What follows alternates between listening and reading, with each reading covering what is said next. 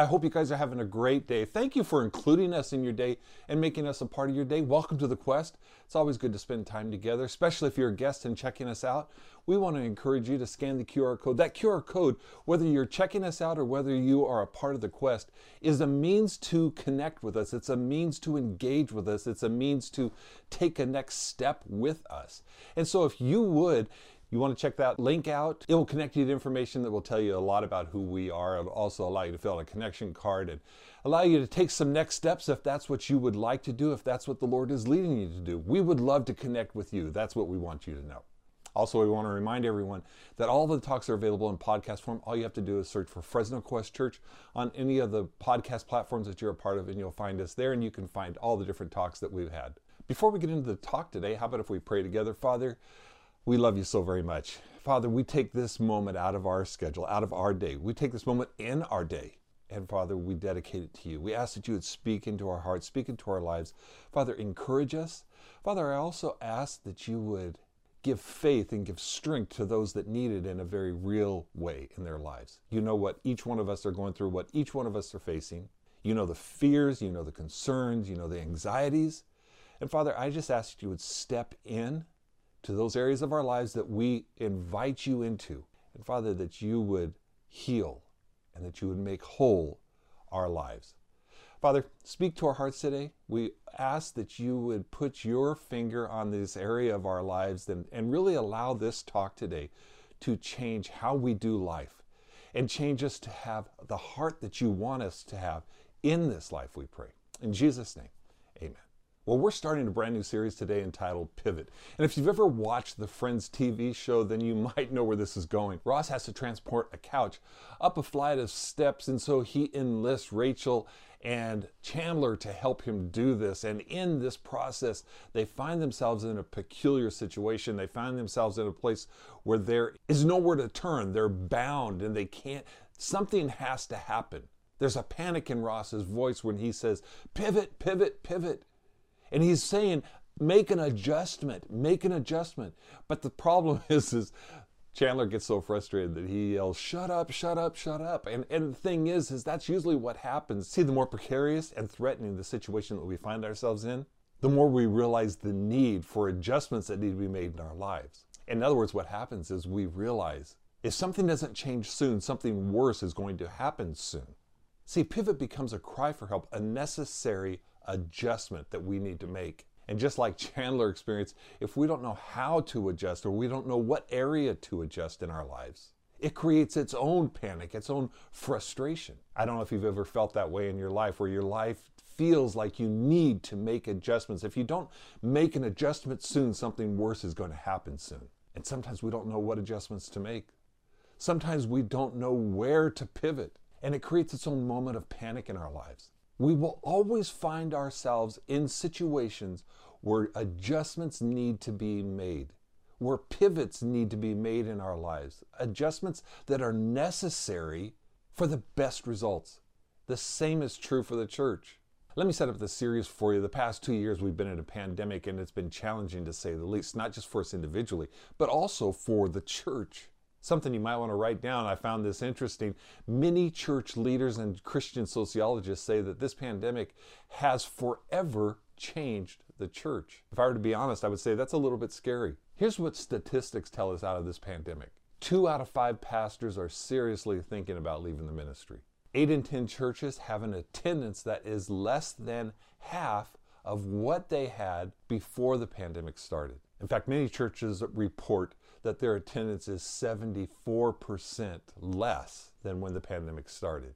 Another statistic is one in four pre pandemic churchgoers have not returned to church since the pandemic started.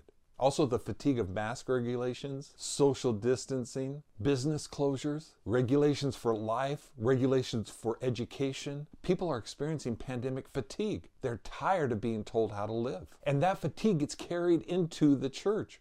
We don't want anyone telling us how to live, not just the government. We don't want pastors telling us how to live. And ultimately, we really don't want God telling us how to live. The fatigue has entered into the DNA of our lives. The pandemic has brought change to the church in good and bad ways. Some of the good ways are this it's forced most churches to have an online presence where they're able to communicate with more people than they've ever been able to communicate with before. That's true in our case for sure. Another good change that it's brought, it's caused people to take a personal responsibility in their spiritual connection with God. Rather than just come to church during the pandemic, they had to intentionally make time to encounter God. They couldn't just come and feel good, they had to make that a priority and intentionally seek God out. That was a good change. The church has also been forced to innovate and change with these times. That's a good thing because the church gets stuck in ruts as well. The churches that survive can't do church like they've always done in the past. The church has had to adapt, to make adjustments and learn to pivot in the times that we live in. Those are a few of the good changes, but there's been some bad changes too. One of those is this you can write it down. People have made worship a personal experience rather than a community experience. Don't get me wrong, there's a need for personal worship. That's critically important. But there's also a great need for community worship, the need to worship with other believers, belong with other believers, use our gifts in community with other believers. The early church in Acts experience that. Let me read it for you. It's found in Acts 2. It says, They worshiped together at the temple each day, met in homes for the Lord's Supper, and shared their meals with great joy and generosity. See, one of the things that identifies us as the church is this, and you can write it down worship always brings us together. Worshiping God forms the church. God in us creates community through us.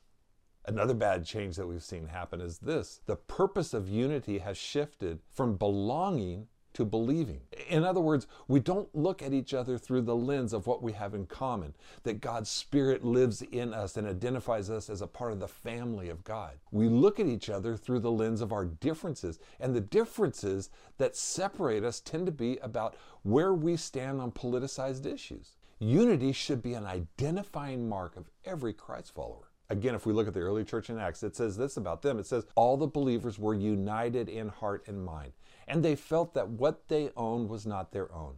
So they shared everything that they had.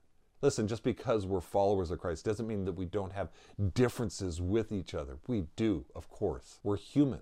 But rather than walk away from these relationships or focus on our differences, as Christ followers, we seek unity in our relationships. Remember that the Spirit in us is creating unity between us. God's Spirit in us seeks to resolve, not dissolve relationships. In the book of James, it says this it says, You can develop a healthy, robust community that lives right with God and enjoy its results only if you do the hard work of getting along with each other and treating each other with dignity and honor. Treating each other with dignity and honor is huge. You may or may not agree with their positions on things or on issues, but you can still love them.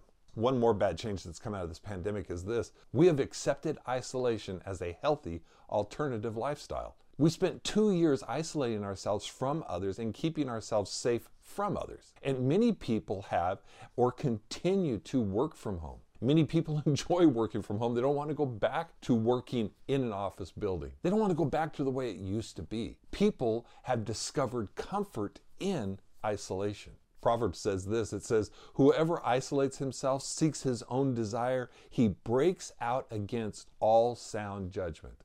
Remember that God's Spirit in you is never going to isolate you or cause you to cut yourself off from community that He's building with believers around you. See, we so desperately need these relationships that God's given to us. We need the community of believers, we need the family of God. They are God's gift to us. Remember in Genesis when God was forming and shaping, creating man, He said, It is not good for man to be alone. Isolation is never a good thing. It's never a healthy alternative lifestyle. As God is shaping the church and God is shaping us as individuals, you'll never find people being led by the Spirit away from community. In fact, you see just the opposite. When people come to God, it brings them into the family of God, it brings them into the church of God, it brings them into community with God and with believers. So, just as a warning, if you find yourself enjoying the isolation, if you find yourself wandering away from spiritual community, ask yourself who's leading you away from spiritual community because it's not the Spirit of God. This series is not really about the bad and good changes that have come from this pandemic. That's not what this series is about. It kind of sets up what this series is about. See, if the church has changed through this pandemic, and, you are the church, then I think that a serious personal question we all have to ask ourselves is this How has the pandemic changed me? Have you considered how the pandemic may have changed you, for bad or good? You could even ask God to show you the areas or the issues in your life that you've allowed change in. And all the changes in our lives is the church that God desires us to be, reflected in the people we have allowed ourselves to be. There might be some behavioral issues that have changed in our lives that we've allowed to change in our lives, but I think if we go a little bit deeper, we discover something else, something that affects our behavior. And it's this has our heart changed? Heart change is something very serious that we have to really pay attention to. This series is really about reconnecting with our DNA as a church. What does it mean to be the church in the world that we live in? What is the heart of the quest, and is that reflected in my heart? So, as we seek to reconnect with our DNA and the heart of the quest, we're seeking to reconnect with why we do what we do, why we exist as a church so that we can effectively be the church that God desires us to be, the church that He's called us to be. And it's not just about a church of believers, it's about us as individuals being the individuals that He's called us to be. Because you and I are the church. So, something you might want to write down is this the pandemic can change how we do what we do, but it should never change why we do what we do. How we do things will always change because times change. But why we do the things that we do can never change because why we do what we do reflects the heart of God. It reflects the mission of God, what God has called us to do. We can't be the church that God's called us to be. We can't be the people that God's called us to be if we've lost the heart for who God's created us to be. Another feeling that has to reflect our heart is this the heart of the quest is to love God and love people. We're to love God completely and love others intentionally. What brings us together is our love for God. What demonstrates our love for God is our love for people. If you listen to what Jesus says, you know this. He says, You must love the Lord your God with all of your heart, with all of your soul, with all of your mind, with all of your strength. And the second is equally important love your neighbor as yourself. We can't personally experience God's love and have no response of God's love to others. Our response to being loved by God is to love God completely and authentically and sincerely love people. Remember, God is shaping in us a love for people. And when we find ourselves in difficult times like this pandemic has brought, when we find ourselves bombarded with messages and images and things like that from this world, I mean, we can't think that the world around us is going to shape God's heart for others within us. It's not going to happen. The world's heart is entitled, angry, judgmental, it's divisive, self absorbed, detached, and preoccupied. If we get caught up in that, we'll never love others the way God called us to love others. We want to be intentional about loving well. So, what are some ways that we can authentically love people? What are some ways that we can love well? I'll tell you one thing that I think is so important that we've really got to address, at least as a church, we need to address, and, and that's this. You can write it down. We've got to make the outsider our priority. The quest has always been really good at this. But I think this is an area where we have allowed some change to happen. It's not that we become mean or unfriendly, it's more that we become distracted. It's easier to visit with people that we know than to pursue people that we don't know. I'm not saying that the friends that we know are not important to us, they are important to us. But Jesus always made the outsider his priority. One of those times is found in Luke chapter 19. And it says it this way Jesus entered Jericho and made his way through the town. There was a man there named Zacchaeus, and he was a chief tax collector in the region. And he became very rich. He tried to get a good look at Jesus, but he was too short to see over the crowd. So he ran ahead and climbed a sycamore fig tree besides the road. And Jesus was going to pass that way. And when Jesus came by, he looked up at Zacchaeus and he called him by name. Zacchaeus, he said, quickly come down. I must be a guest in your home today. Zacchaeus quickly climbed down and took Jesus to his house in great excitement and joy, but the people were displeased. He had gone to be the guest of a notorious sinner, they grumbled. And so Jesus says later, For the Son of Man came to seek and save those who are lost. The outsider was always the priority of Jesus. He always sought to connect with those that were disconnected, disconnected with God and disconnected with people. I think about the story about the lepers that were healed. They were outsiders. They were rejected. They were disconnected from family and friends. They were forced to live in a community outside of the community. They were forced to live away from others.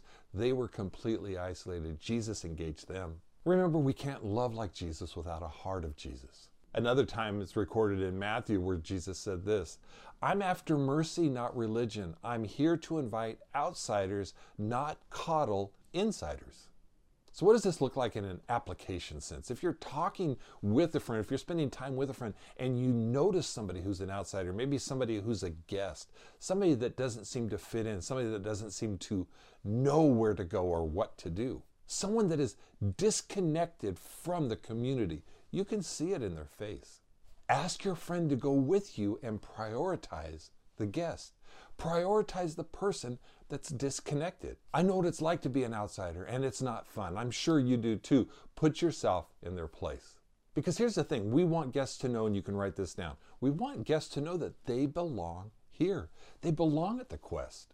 This church is for them, this church is their home. God loves them. We want people to experience God's love through us. So, what are some ways that we can love well? Well, the first one is this I'm going to see others with compassion. Compassion allows us to empathetically elevate and value people, to put ourselves in their shoes, to feel what they feel. It says this about Jesus when he crossed the lake. It says, when Jesus landed and saw the large crowd, he had compassion on them because they were like sheep without a shepherd. That's the way Jesus sees people. Allow your love for people to have compassion for people. Loving well also means this I'm going to look for opportunities to encourage others. We all like to be encouraged, and we need to be encouraged. We can't just have compassion for people and no response to people. Our compassion leads us to encourage them, to build them up, to speak life into them, to remind them that God loves them, that God is with them, that God is working on their behalf, that God is working for them, that God loves them, that God wants the best for them. In Thessalonian, it gives us this direction. It says, encourage one another and build up one another just as you are doing. Love has to have an expression in our lives. We can never go wrong when we look for ways to encourage people. Look for ways to encourage people and build them up. Another way that we love well is this I'm going to treat others the way that I want to be treated. See, in a world that's divisive, in a world that seeks to put others down, how refreshing is it to be treated with kindness and respect? That's the way that we want to be treated. Jesus says, Do to others as you would like them to do to you. We call that the golden rule. It never says that in the Bible. Jesus never referred to it as the golden rule. It's called the golden rule because it is so valued. It is so important to live a life that is principled with unselfishness and love for others. A love that is modeled for us by Jesus Himself. Treating outsiders the way that you want to be treated will ensure that they are loved and cared for. It will ensure that they are looked after, that they're valued and accepted. This principle moves us and inspires us and motivates us to engage with people at a deeper, more meaningful level than a surface greeting. Loving well also means this I'm going to serve others before myself. We look to serve others rather than to be served. That's the example that Jesus gave us. In a world that says look out for number one, God says look to help others in all that you do. Jesus said this about himself. He said, For even the Son of Man came not to be served, but to serve others and to give his life as a ransom for many. Consider what others need, not what you want. Make their preferences your preference. Loving well also means this I'm going to make time for others. We can't love, we can't value, we can't serve, we can't prioritize others without investing time into others. Our time communicates just how important they are to us, how much we value them. Time communicates how much of a priority they are to us. We go back to Jesus' encounter with Zacchaeus. And I like how the message version puts it. It says, When Jesus got to the tree, he looked up and he said, Zacchaeus, Hurry down. Today is my day to be a guest in your home. Jesus invested in Zacchaeus. He invested his time. He made his day about the outsider. He put a stop to his agenda for Zacchaeus' life.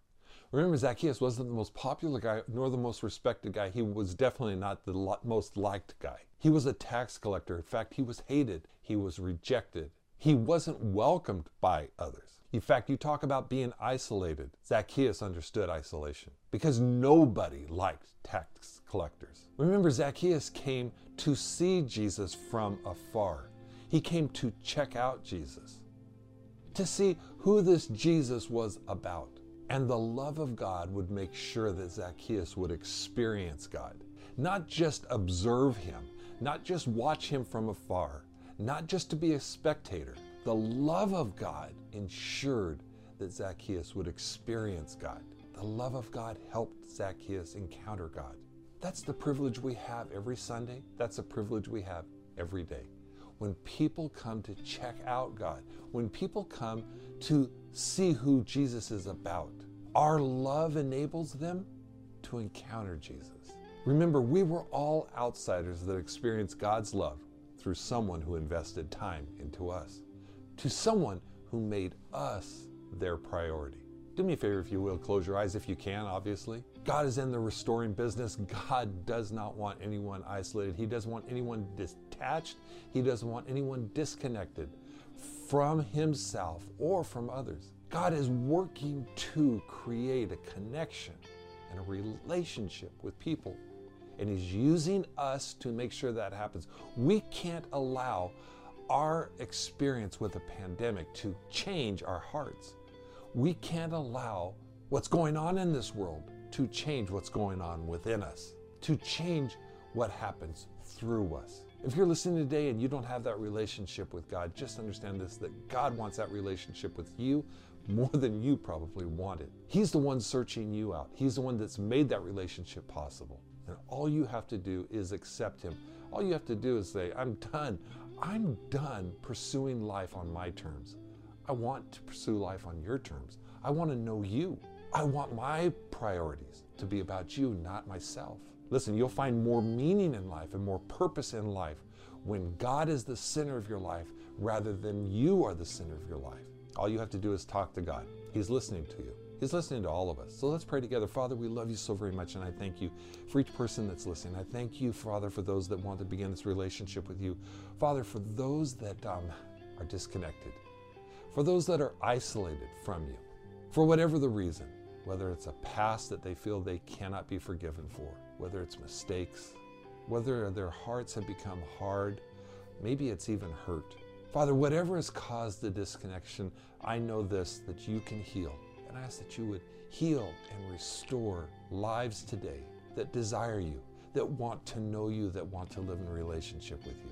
Father, may they experience your love today, and may it change the purpose of their lives, the direction of their lives, the passions of their lives. Father, for all of us today, I ask that you would help us to make guests and outsiders a priority in our lives. Help us to make our lives about those that are disconnected, those that are isolated.